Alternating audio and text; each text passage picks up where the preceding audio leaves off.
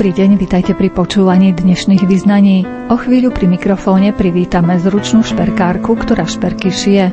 Budeme sa venovať aj medzinárodnému projektu, ktorého cieľom je znížiť energetickú náročnosť priestorov univerzít v rôznych krajinách. V relácii privítame aj Slovenku, ktorá žije v Libanone a povie nám najčerstvejšie informácie z Bejrútu, ktorý je skúšaný koronavírusom aj následkami obrovského výbuchu chemikálií. Reláciu pripravili hudobná redaktorka Diana Rauchová, majster zvuku Jaroslav Fabián a redaktorka Mária Čigášová. Nech sa vám dobre počúva.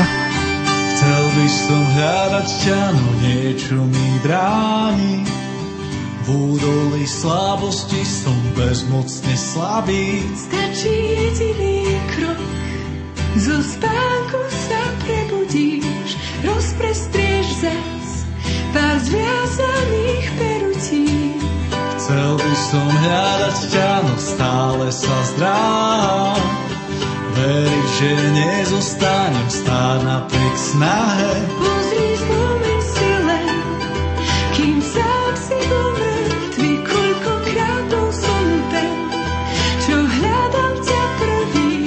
tak vstúp a ver mi, že ťa budem viesť, povediem za každou svojich tisíc ciest jeden krok a dám ti ďalej sílu ísť, už som tu, no čakám, kým sa vykročíš.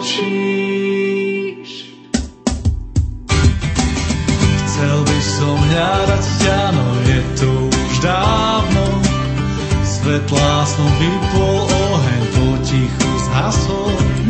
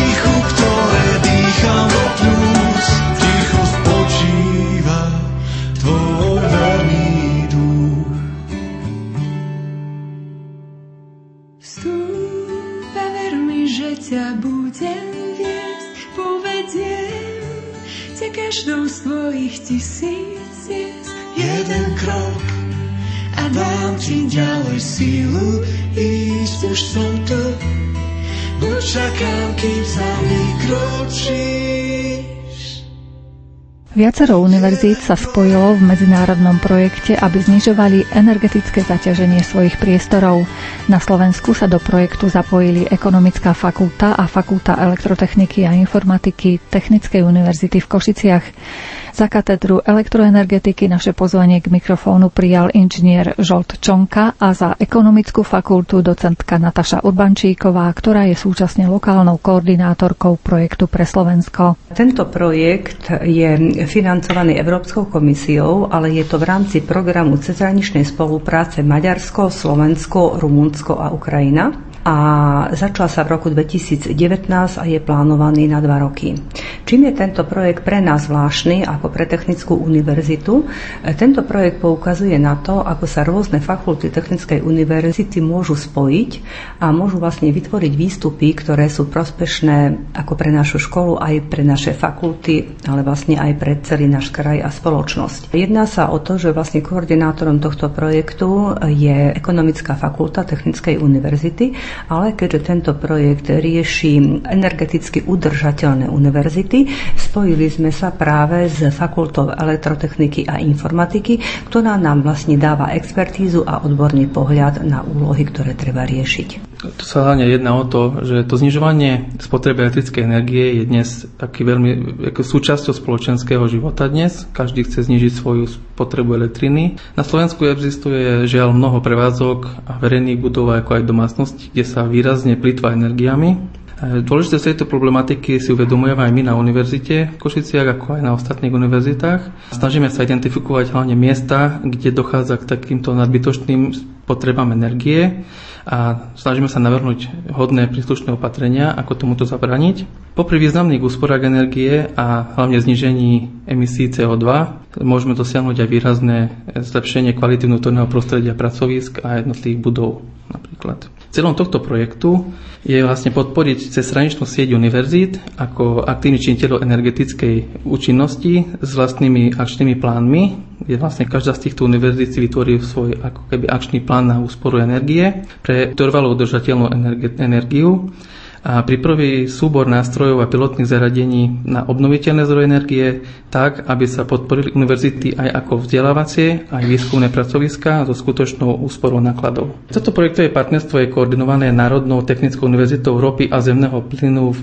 Ivano-Frankivsku na Ukrajine a zahrňa tiež aj ďalšie tri univerzity, ako je Univerzita v Miškolci v Maďarsku, Technická univerzita v Kluž Boke v Rumunsku Technickou univerzitou v Košiciach na Slovensku.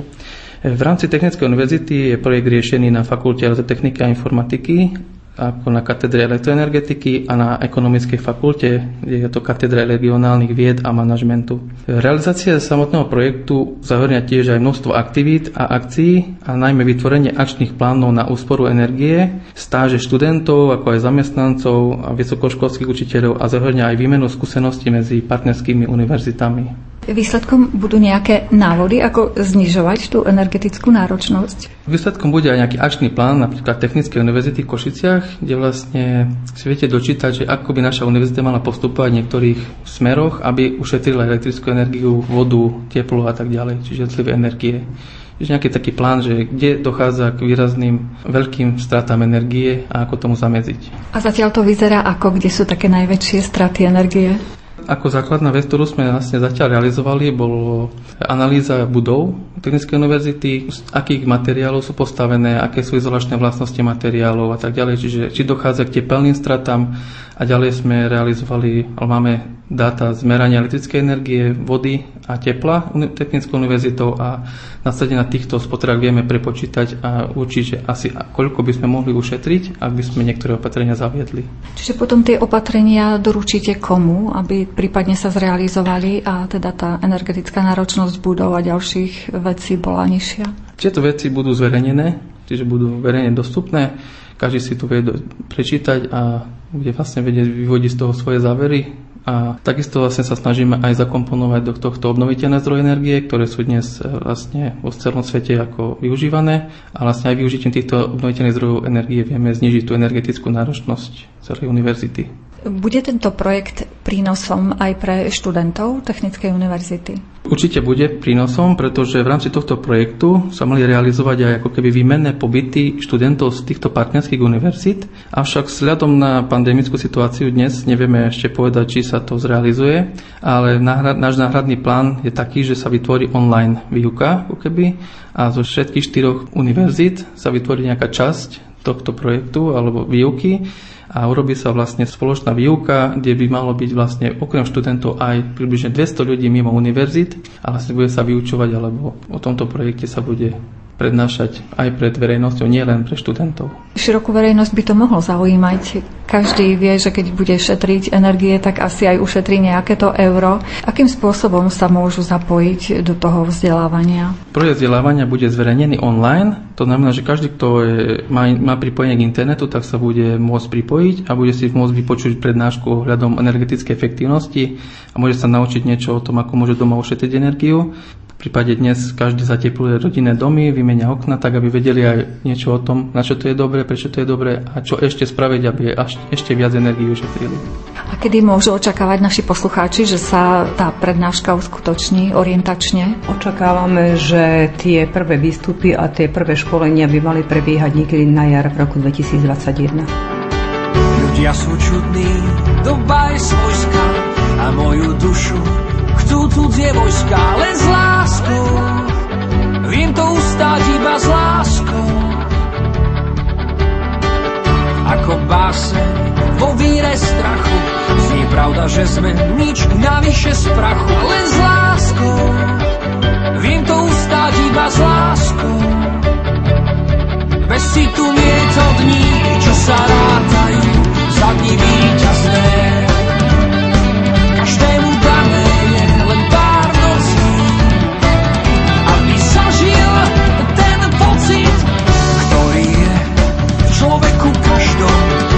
očatený, slnkom aj dažďom, len s láskou. A viem to ustáť iba s láskou. Keď stojí svet a s ním čas, mne nevadí, že žijem len raz, lebo s láskou všetko sa dá. Bez hlavu ľúbiť, píchu, stať hrichu len s láskou. Všetko sa dá, všetko sa dá.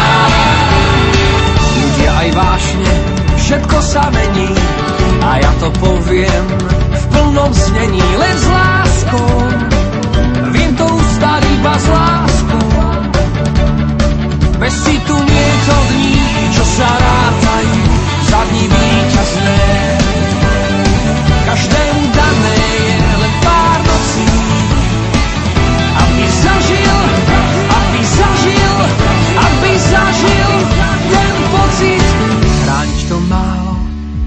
To stojí a kráčať s tým, že padnem v boji. A to je celé, prečo človek na svet prichodí. Keď stojí svet a s ním čas, mne nevadí, že žijem len raz, lebo s láskou všetko sa dá. Bez hlavo ľúbiť, pokoriť píchu, sa slávnym a odísť v tichu len s láskou. Všetko sa dá, všetko sa dá. Ľudia sú čudní, doba je svojská a moju dušu chcú cudzie vojska len s láskou. Vím to ustať iba s láskou.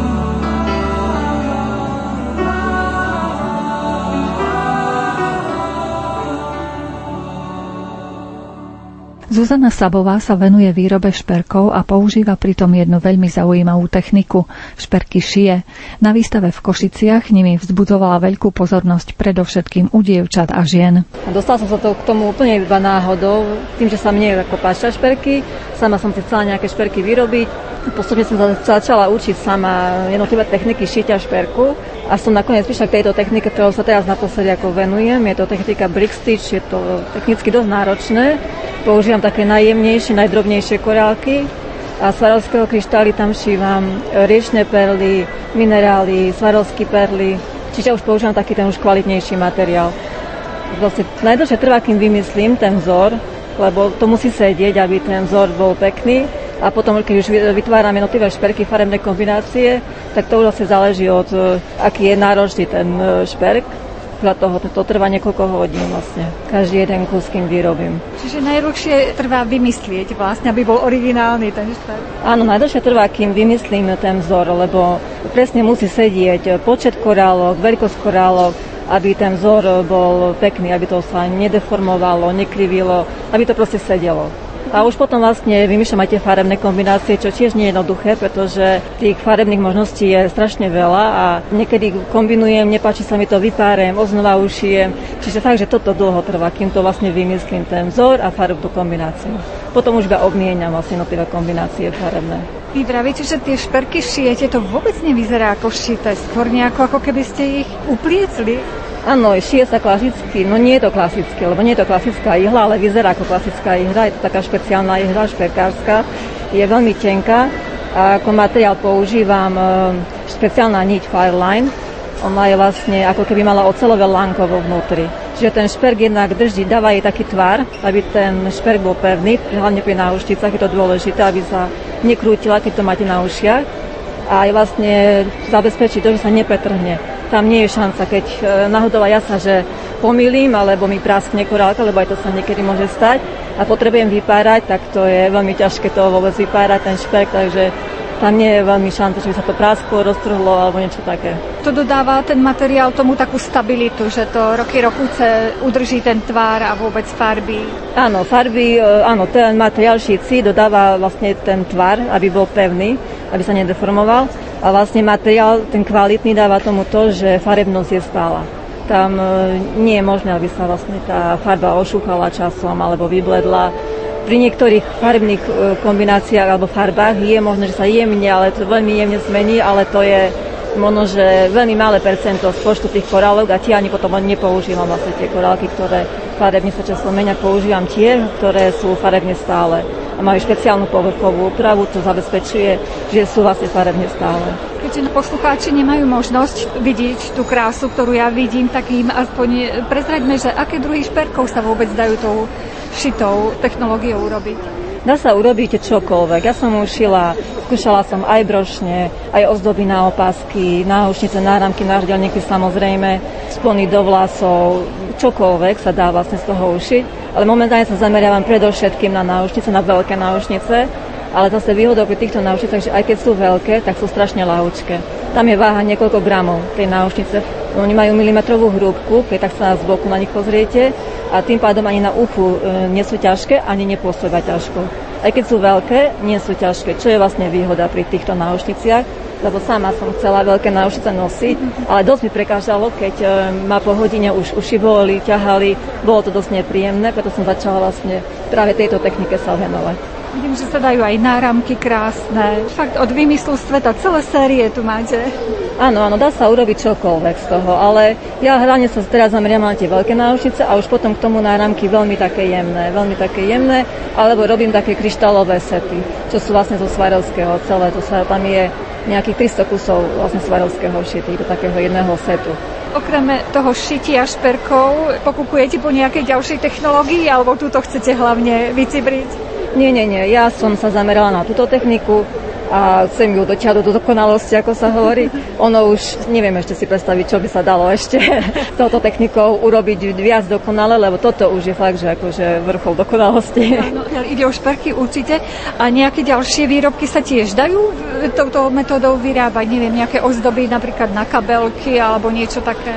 Áno, určite dá sa, lebo vlastne E, mala som aj takú požiadavku od jednej zákazničky, že chcela vyslovene na korzet, tak vyšívaný korzet a to sa vlastne robili jednotlivé také ako keby drobné ozdoby, ktoré sa potom prišívali k tomu korzetu. A to sa dá urobiť či na kabelku, či na nejaké sako, to sa, tým sa dá ozdobiť čokoľvek. Len uh, už potom záleží od tej zákazničky, lebo je to dosť finančne náročné, lebo tam ide strašne veľké množstvo materiálu, je to časovo náročné, aj keď to vlastne vymyslí sa celé. A je to originálne. Ano. Nikto iný nemôže mať takúto ozdobu. Áno, určite, áno. To je vlastne, aj keď e, šijem tie také statement náušnice, že tie také veľké náušnice, tak ich robím tak, že iba jeden kus. A už potom e, urobím e, iný tvar, inú farebnú kombináciu, niečo zmením proste na tom tvare, čo bolo predtým, aby sa taká jedinečnosť z toho šperku zachovala.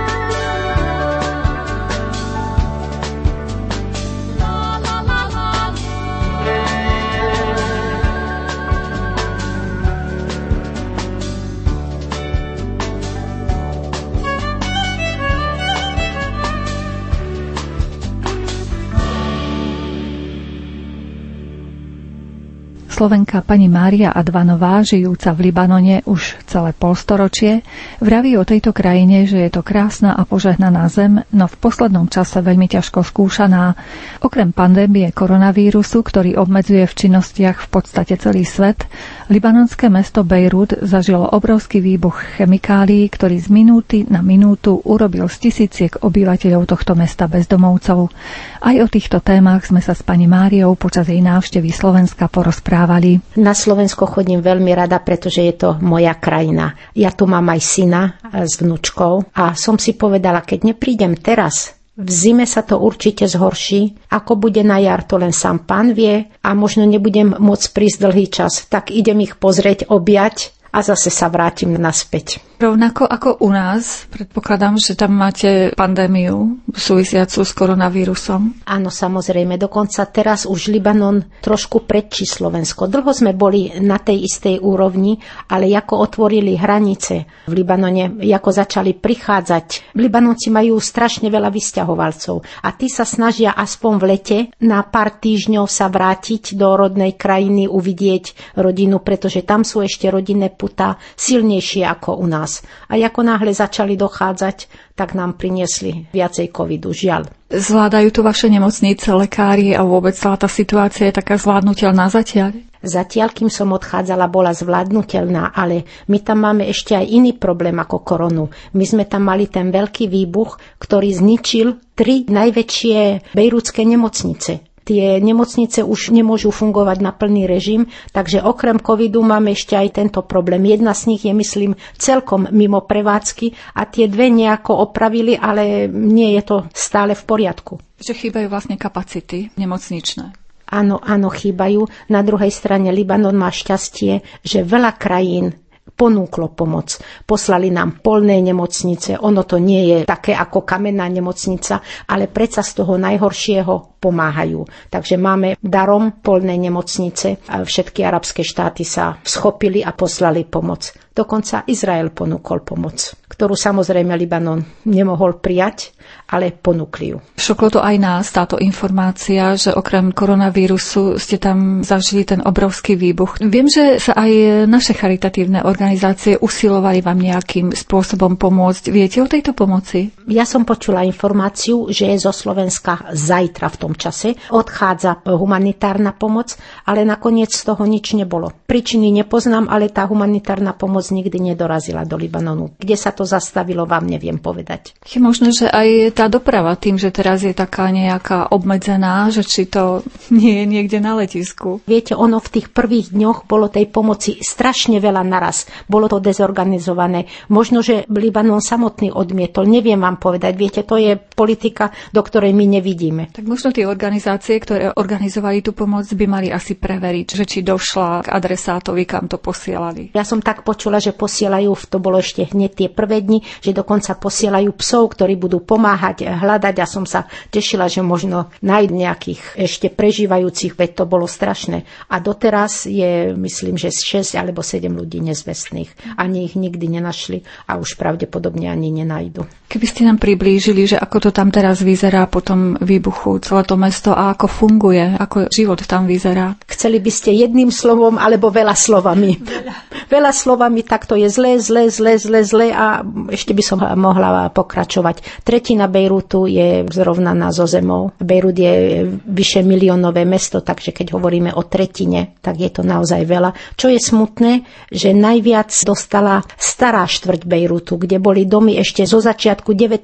storočia, ktoré boli síce počas libanonskej vojny veľmi poškodené, ale opravili ich tak citlivo, že vlastne zostali ešte pôvodné. No tak teraz sú na zemi, veľká väčšina, a aj tie, čo stoja, veľká väčšina z nich, e, statici hovoria, že to treba zbúrať, že už sa to nebude dať opraviť, čo je veľká škoda, pretože to bola duša Bejrutu. Nie teraz, čo postavili moderné, po vojne, čo postavili moderné budovy. To je také ako hoci kde inde na svete, ale tie staré budovy, ktoré boli v Bejrute, to bolo srdce Bejrutu. Mne je za nimi osobne veľmi ľúto. A čo je ešte smutné, že v tých starých budovách väčšinou žili starí ľudia. To sú staré, dobré rodiny v Bejrute, ktoré už schudobneli a nemali peniaze, ale tí starí ešte dožívali v tých starých domoch.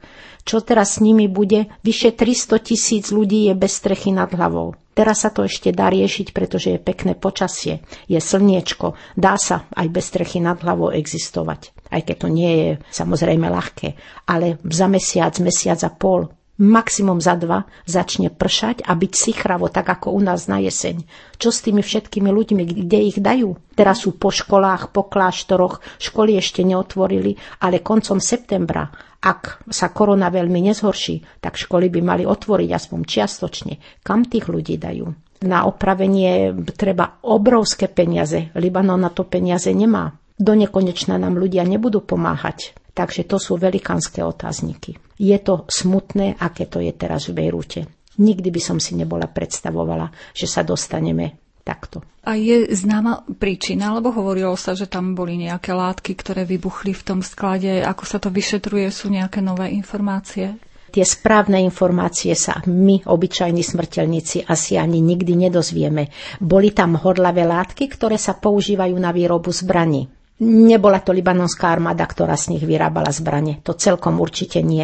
A tie horlavé látky tam boli urožené už od roku 2000, myslím, že 12. Takže oni tam už boli veľmi dávno a niekto s tým nič nerobil. To je na tomto najsmutnejšie, že vedeli, že je to uložené v sklade nedaleko ľudských obydlí a pritom to tam nechali. Tie látky boli veľmi horlavé, ale vraj, podľa toho, čo ja som počula, nevznietnia sa sami, čiže potrebovali nejakú rozbušku. Odkiaľ prišla tá rozbuška, to sú len dohady. Nevieme. Ale spúšť urobili strašnú. 6500 ľudí bolo ranených. Tak si predstavte, že za pár minút 6500 ranených. Nemocnice nemohli príjmať všetkých ranených. Posielali ich von z Bejrutu, pretože jednak aj nemocnice boli zasiahnuté. Libanon žije z turistického ruchu všetky hotely na morskom pobreží. Všetko je to, keď nie celkom, tak čiastočne zničené.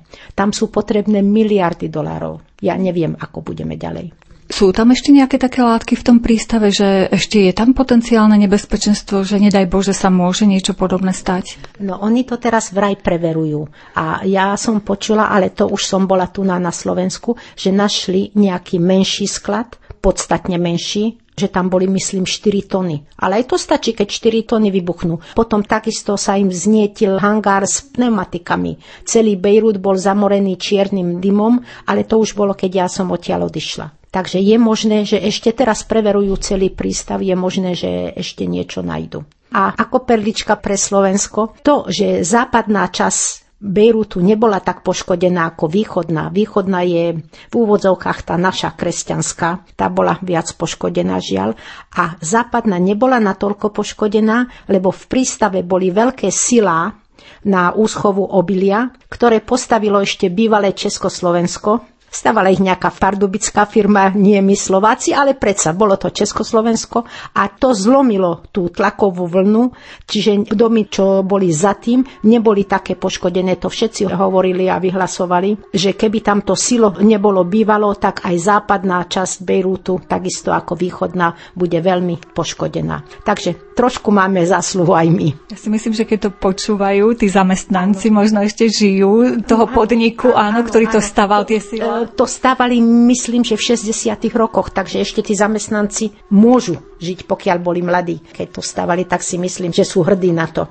Aj samotní Libanonci hovorili, že naozaj bolo to veľmi kvalitne postavené a veľmi to pomohlo Bejrutu že tú vlnu zlomilo, že jednoducho nepustilo ten tlak. Len obilie, ktoré v nich bolo, samozrejme sa nedá viacej použiť.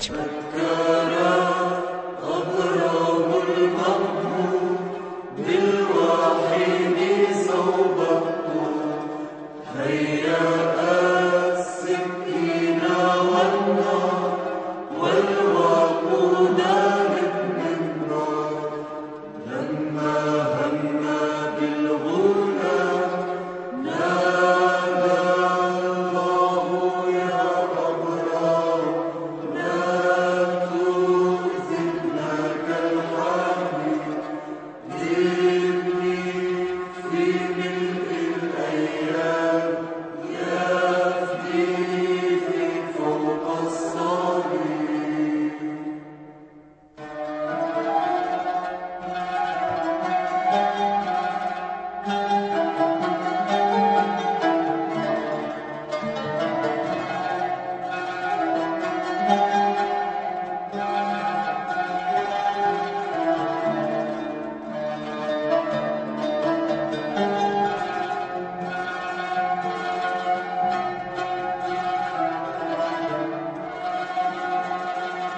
Okrem toho, že máte naozaj obrovské problémy vzhľadom na ten výbuch koronu, vy aj prijímate utečencov dokonca, že dávate im nový domov. Libanon má najväčší počet utečencov na obyvateľa na celom svete tak si to predstavte, že ten maličký štát, ktorý má 10 452 km štvorcových, menší ako Slovensko. My tam máme oficiálne asi milión a pol utečencov a neoficiálne ich je oveľa viac. Začalo to palestíncami už hneď po druhej svetovej vojne a pokračovalo to teraz sírskymi utečencami, takže my tam naozaj máme požehnanie utečencov. Tým, že sú tam ľudia v núdzi, utečenci, ja si myslím, že to zvyšuje ten tlak na tie prostriedky sociálne pre týchto ľudí. Samozrejme, ten tlak je obrovský, to už bolo pred výbuchom aj pred koronou a teraz sa to ešte viac zväčšilo, veď tí ľudia potrebujú aj infraštruktúru, potrebujú vodu, potrebujú elektriku, ktorej my máme sami pre nás málo, ale Libanonci sú srdečne ľudia. Oni pomáhajú jeden druhému a pomáhajú aj cudzím ľuďom. Mne by sa nemohlo stať, že by som niečo potrebovala, že by som bola na ulici a niečo sa mi stalo, potrebujem pomoc. Nemohlo by sa mi stať, že by mi niekto nepomohol aj celkom cudzí človek. A tí utečenci, tí sú v nejakých táboroch alebo sú pre nich vyčlenené nejaké priestory, kde čakajú na ďalší osud? Tých utečencov je viacero kategórií. Tí, ktorí mali finančné prostriedky, tí prišli a bývajú, prenajali si byty, alebo pokiaľ sú to sírčania, napríklad tí si môžu aj kúpiť byty, takže tí majú vlastne, ale tí, ktorí nemajú nič, ktorí prišli len tak s holými rukami, tí sú v táboroch a bohužiaľ tam sú podmienky ťažké. Vo všeobecnosti v Bejrúte, aká je situácia s elektrínou, s plynom, vôbec s tými sieťami energetickými, s vodou? Zase by som vám jedným slovom povedala zlá a dvomi slovami veľmi zlá a tromi veľmi, veľmi, veľmi zlá. Napríklad ja mám elektriku tzv. štátnu, čiže tá, čo príde zo sieti, 4 hodiny z 24. A to ešte je to rozdelené na dvakrát, takže niekedy sú to dve hodiny v noci a dve hodiny cez deň. A ostatné ide cez generátory, čiže my máme faktúru za elektriku dvakrát. Jednak platíte generátor, ktorý je poriadne drahý, ale bez elektriky to nejde v tej horúčosti, nemôžete ostať bez chladničky. A jednak tzv. tú štátnu elektriku, ktorá je tie 4 hodiny za 24 hodín a vodu mám asi 3 hodiny teraz za 48 hodín. Takže je to komplikované. Pitnú vodu musíme kupovať, vo fľašiach jednoducho pitnej vody je veľký nedostatok. A aj tej užitkovej vody, čo vám to urobí 3 hodín za 48 hodín. To keď príde voda, tak od radosti neviete, či sa máte ísť osprchovať, alebo oprať, alebo riad umýť, alebo zem umývať. Proste máte o radosť postarané, že máte vodu. Okrem toho, ľudia, ktorí pracujú, tak nemôžu byť práve v tom čase doma, takže môžu prísť o tú vodu alebo elektrinu. Ono je to tak s vodou urobené, že pokiaľ voda príde a pokiaľ príde dostatočnou silou a vy ju nepoužívate v byte, tak ona ide hore na strechu do takých veľkých nádrží a tam má každý svoju nádrž, alebo niektoré domy to majú tak urobené, že dole majú vykopané v podzemí veľké nádrže a tam sa tá voda zhromažďuje. Ináč by sa nedalo existovať za 3 hodiny, za 48 hodín, tak by sme tam asi všetci boli chorí a špinaví. A Libanonci sú čistotní ľudia, to vám môžem povedať. Oni si aj na svoje domovy, aj na svoj zovňajšok, oni veľmi dbajú. Kde majú možnosť zamestnať sa? Ste spomínali, že aj veľmi sa venovali turistickému ruchu, keď to bolo možné. Kde teraz pracujú títo ľudia? Teraz krachuje jedna spoločnosť za druhou, pretože v prvom rade nedostanú žiadne odškodnenie od štátu, hoci prišli pri tom výbuchu o všetko. Takže teraz je veľmi veľká nezamestnanosť a ľudia, pokiaľ môžu, pokiaľ majú nejakých príbuzných vonku, tak húfne odchádzajú. Mňa sa všetci opýtujú, čo ty ešte robíš v Libanone, prečo si tu, veď ty máš kam ísť. No pretože je to moja druhá vlast, ktorú som si sama vybrala. Mám tam syna, ktorý keby som ja odišla, ostal by sám. No a aj keď je to dospelý človek, žiadny malý chlapček, ale srdce matky je, také. Ja mám aj druhého syna, ktorý je tuná, ale ktorý má už svoju rodinu, čiže má zázemie. Ten v Libanone by ostal sám a takto sme tam dvaja. Ako tam žijú kresťania? Ak môžeme sa teraz na kresťanov pozrieť, vieme, že ste im pomáhali organizovať aj tie púte, chodili po stopách svätého Šarbela. Zrejme toto sa zastavilo asi. Áno, zastavilo. Poslednú púť som mala koncom minulého novembra. Mali začať znova vo februári, Ja som mala tak plný kalendár tento rok, že som si myslela, bože, zvládnem to ja vôbec. Bolo to tak, že jedni putníci by odišli a na druhý deň ráno by som už mala ďalších. No samozrejme, všetko padlo a ako to bude ďalej, to len sám pán vie. Zatiaľ musíme čakať. Mne je tak ľúto, že tie púte už nie sú, že sa mi dokonca sníva v noci, že putníci prišli. No ale zatiaľ to na to nevyzerá v kutiku duše dúfam, že budúci rok to už bude možné, ale naozaj iba pán vie, či naozaj to bude možné, lebo s tou koronou to nevyzerá dobre, s ekonomickou situáciou to vyzerá ešte horšie. Predpokladám, že také súkromné púte sa tam robia v tomu hrobu, či vôbec nie je možné sa tam dostať. K hrobu sa je možné dostať, pokiaľ v Libanone bývate, ale že by ste prišli teraz do Libanonu na púť, to je nemysliteľné, lebo by ste museli ísť na dva týždne do karantény. No a kto môže na takú dlhú púť prísť? Ja sama budem musieť ísť teraz do karantény, keď sa vrátim. Ale v Libanone ako v takom, áno, ja chodím ešte každého 22. aj keď už nie sú procesie, procesie nie sú organizované teraz, ale každého 22. sú tam sveté omše na bežiacom páse každú hodinu. Po každej svetej omši vydezinfikujú chrám. Pred každou svetou omšou si musíte ruky vydezinfikovať, rúško dať. My dokonca musíme chodiť v rúškach aj vonku na ulici. To máte ešte prísnejšie v podstate. Áno, áno. My sme mali dokonca organizované tak, že auto ste nemohli používať každý deň. Bolo to podľa čísel párne a nepárne číslo. Jeden deň párne, druhý deň nepárne. Napríklad my sme strávili veľkonočnú nedelu so synom každý osobitne, lebo sme mali obidvaja párne číslo, takže až na veľkonočný pondelok sme sa mohli stretnúť. Je to tvrdé. Naši sa tu niekedy hnevajú, že nemôžu mať veľké svadby, len maličké svadby a šomrú na hoci čo. Asi keby zažili vašu situáciu, tak boli by šťastní, že aspoň 30 ľudí na svadbe. Presne tak, ja chodím eh, na Sveté Omše aj cez týždeň, ale hlavne teda v nedelu sa ma to dotýka. Do chrámu púšťajú len 30 ľudí. Pomerne veľký chrám a 30 30 ľudí je málo, keď neprídete zavčasu, aspoň 20 minút pred začiatkom Svetej Omše, nemáte šancu, musíte sedieť vonku. No a vonku, oni síce sú tam reproduktory, takže počujete, ale nevidíte nič. To je taká sveta omša. Takže my to tam máme ešte zložitejšie, pretože taká ekonomickej situácii, ako je Libanon, vedia, že keď by korona prepukla vo veľkom, jednoducho to tie nemocnice a organizácia nezvládne. Čiže snažia sa o maximálnu prevenciu, aby sme to aspoň ako tak mali pod kontrolou. Zatiaľ to bolo tak, že bolo to pod kontrolou. Neviem, ako je to teraz, čerstvé správy nemám. Hovorila som s jednou starou paňou, mojou susedou, no ale tak stará pani sa bojí korony, takže pre ňu to bolo strašné, čo sa robí. Neviem, nakoľko je to hodnoverné, nemôžem povedať, ale už sme predbehli Slovensko. Boli sme dlho, na rovnako približne, dokonca sme mali dni, kedy bolo, ja neviem, 4 alebo 5 prípadov, no teraz je to už o inom. A ľudia teda nešomrú u vás, že musia tie rúška nosiť, že naozaj vnímajú tú potrebu, lebo u nás by boli schopní aj demonstrovať proti noseniu rúšok. Viete, my máme demonstrácie kvôli niečomu celkom inému. My tam máme oveľa väčšie problémy ako nosenie rúšok. To bereme ako dobre, je to nepríjemné. Predstavte si 40 stupňové horúčavy. Vlhkosť e, taká, že ste vo vodnej pare a musíte mať to rúško, aj keď idete po ulici. Lenže, ako hovorím, my tam máme oveľa vážnejšie problémy ako to, že nám je pod rúškom teplo, takže my na rúška nereptáme. A okrem toho, keby sme reptali, dostaneme pokutu, že ho nemáme a je to vybavené.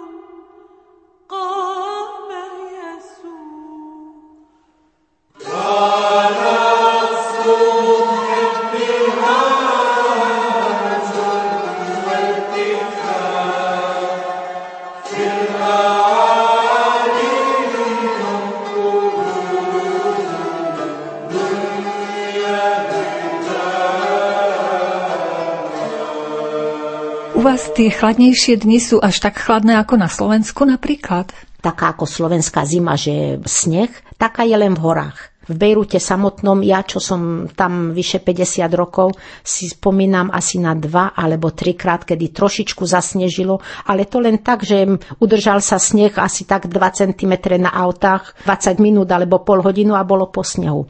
Ale zima je tam sichravá a nepríjemná. Asi taká ako u nás jeseň. Takže nie je to nič príjemné, Jediná príjemná vec je tá, že netrvá dlho. Trvá 2 až 3 mesiace. Ale za ten čas mám toho plné zuby. Lebo rozmýšľam nad tým, ako vy ste vraveli, že tí ľudia, ktorí prišli od strechu nad hlavou, že ako to prežijú to obdobie. Ja si kladiem tú otázku naozaj, že ako to bude, hlavne keď sú to starší ľudia, ktorí nemajú ani príjmy už ani, čiže nemajú za čo opraviť tie svoje byty a budovy.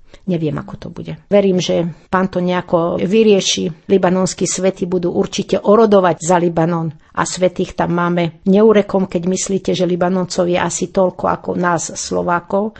Už máme troch svetých, štvrtý je už teraz tesne pred svetorečením a pokiaľ som počula na jednej z tých procesí, je 9 libanonských maronických mníchov, ktorí majú svoje doklady vo Vatikáne a vyzerá to na, dobrej ceste, že budú blahorečení. Takže 9 nových potenciálnych svetých. Takže pre takú maličkú krajinu naozaj Libanon je požehnaná krajina. Naozaj. My poznáme svätého Šarbela, keďže úcta k nemu sa tu zvyšuje na Slovensku aj vôbec to povedomie. Ktorí sú tí ďalší, okrem tých mníchov? To sú tiež mnísi. Je to učiteľ svätého Šarbela, svätý Hardziny, Námtalla Hardini, ten je už svetý, a potom zatiaľ jediná žena, svetá Ravka. To sú traja libanonskí svety. Pred svetorečením by mal byť aj jeden rímokatolický mních, otec aj farár, teda otec Jakub, ale tamto zatiaľ viac nemám ten dojem, že hlavne na finančných problémoch, pretože rímokatolíkov je nás tam málo, ale to je tiež jeden svetý človek, ktorý zakladal školy, založil nemocnicu, založil aj rád, takže on by si tiež zaslúžil, aby bol svetorečený. Je to otec Jakub. Pokiaľ ide o život ten náboženský kresťanov v Libanone, ako by ste ho hodnotili? Väčšina kňazov, ktorí prídu na púť, mi hovorí, že závidia nám tú živú vieru, ktorá v Libanone ešte je. Naozaj tam je ešte viera. A dokonca aj moslimy veria na svätého Šarbila napríklad. A svätý Šarbil aj uzdravuje nie len kresťanov, nie len pokrstených. Teraz podľa najnovších správ minulý mesiac, lebo za tento mesiac ešte nepovedali, to dnes povedia. Za minulý mesiac bolo 5 úplných uzdravení, traja kresťania, jeden sunit, moslimský sunit a jeden drúz. To je ďalšie náboženstvo. Takže svätý Šarbil nerobí žiadne rozdiely a často môžete vidieť aj u Panny Márie, napríklad patronky Libanonu, vidíte moslimské ženy. U mužov sa to nedá rozoznať, či je to moslim alebo kresťan. Ale už jen môžete rozoznať podľa tých šatiek, že sú to moslimské ženy a často idú kolenačky k Panne Márii a takisto u svätého Šarbila vidíte veľa moslimiek so svojimi deťmi. Takže svätý Šarbil a Panna Mária sú pre nás univerzálni. Nerozdeľujeme nevieme to, že kresťania alebo moslimy.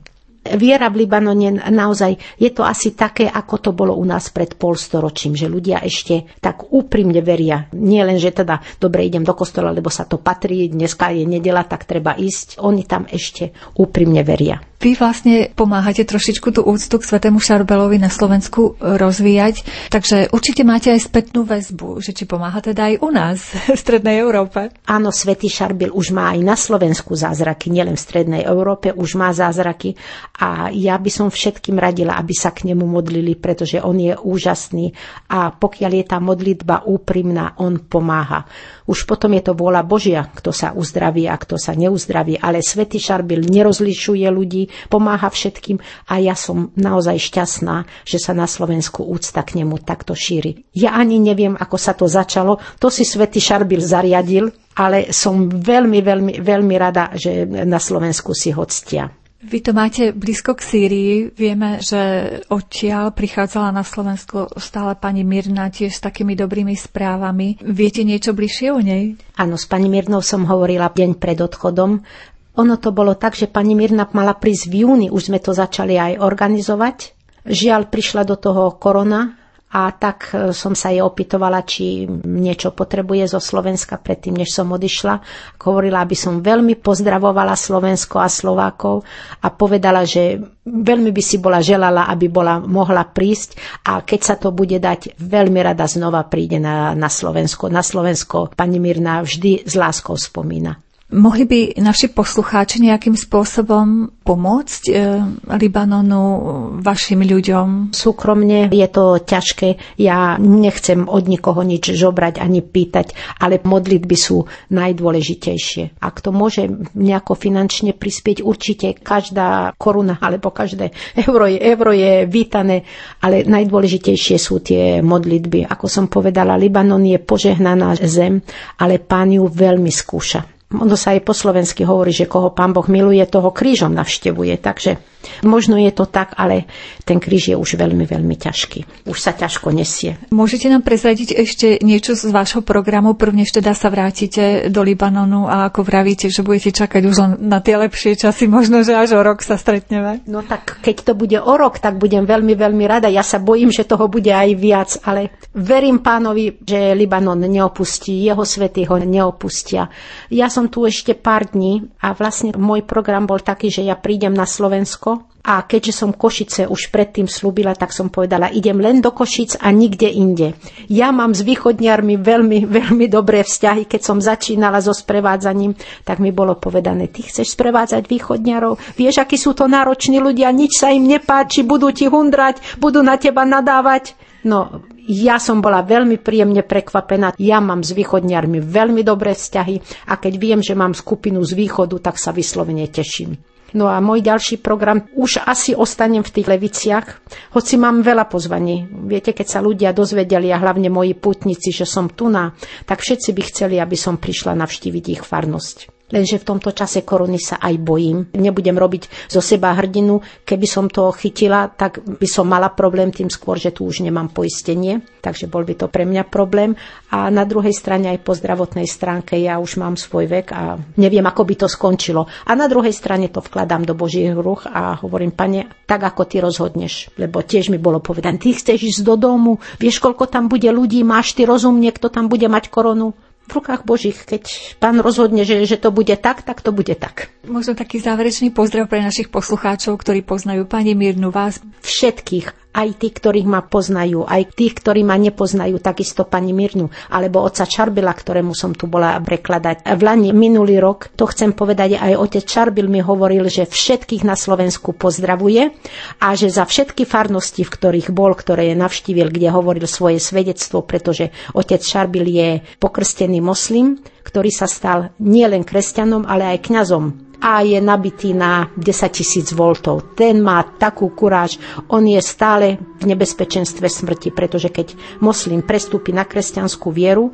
tak jeho rodina alebo vôbec hoci kto ho smie zabiť a to nie je trestané. Takže on je stále v nebezpečenstve smrti, ale s veľkou vervou a elánom svedčí o pánu Ježišovi a hovorí, že on, pokiaľ ho zabijú pre jeho vieru, že on zomrie veľmi rád. Takže aj on všetkých na Slovensku e, pozdravuje a za všetky farnosti, v ktorých bol svedčiť sa modlí. A pani Mirna takisto všetkých pozdravuje a hovorí, že sa bude veľmi tešiť, keď sa znova bude môcť vrátiť na Slovensko.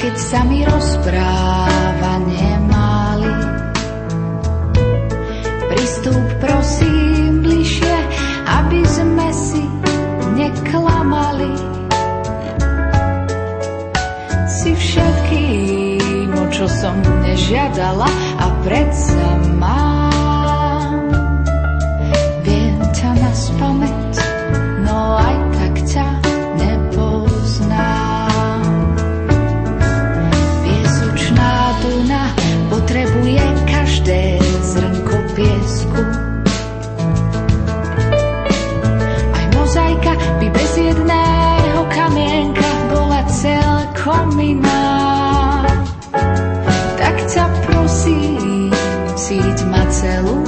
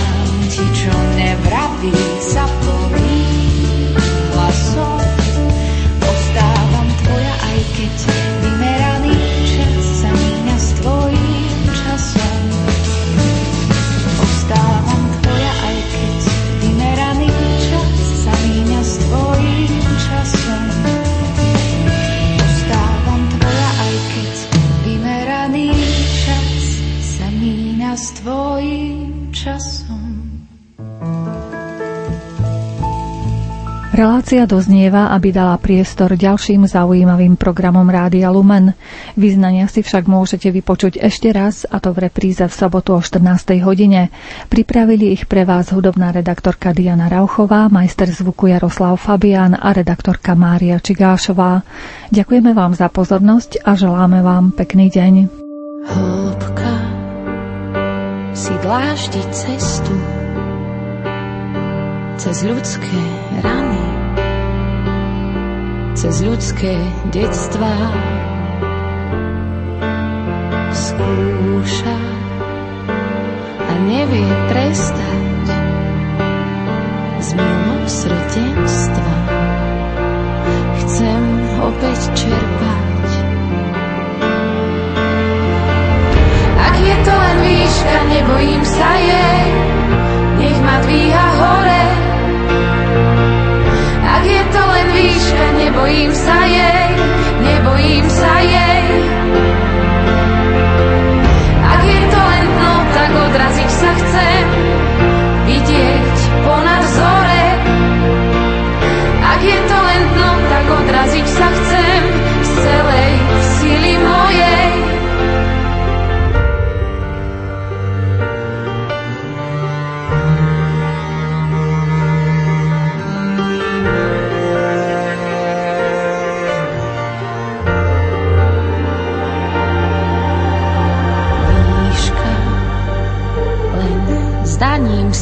straší. A kto sa zľakne, nezistí veľa. Zblízka nechá sa zdieľať pre všetkých ďalších, ktorí ju naši. Oh, no, oh. No. Ak je to len výška, nebojím nadvíha hore. Ak je to len výška, nebojím sa jej, nebojím sa jej. Ak je to len dno, tak odraziť sa chcem, vidieť ona zore. Ak je to len dno, tak odraziť sa chcem,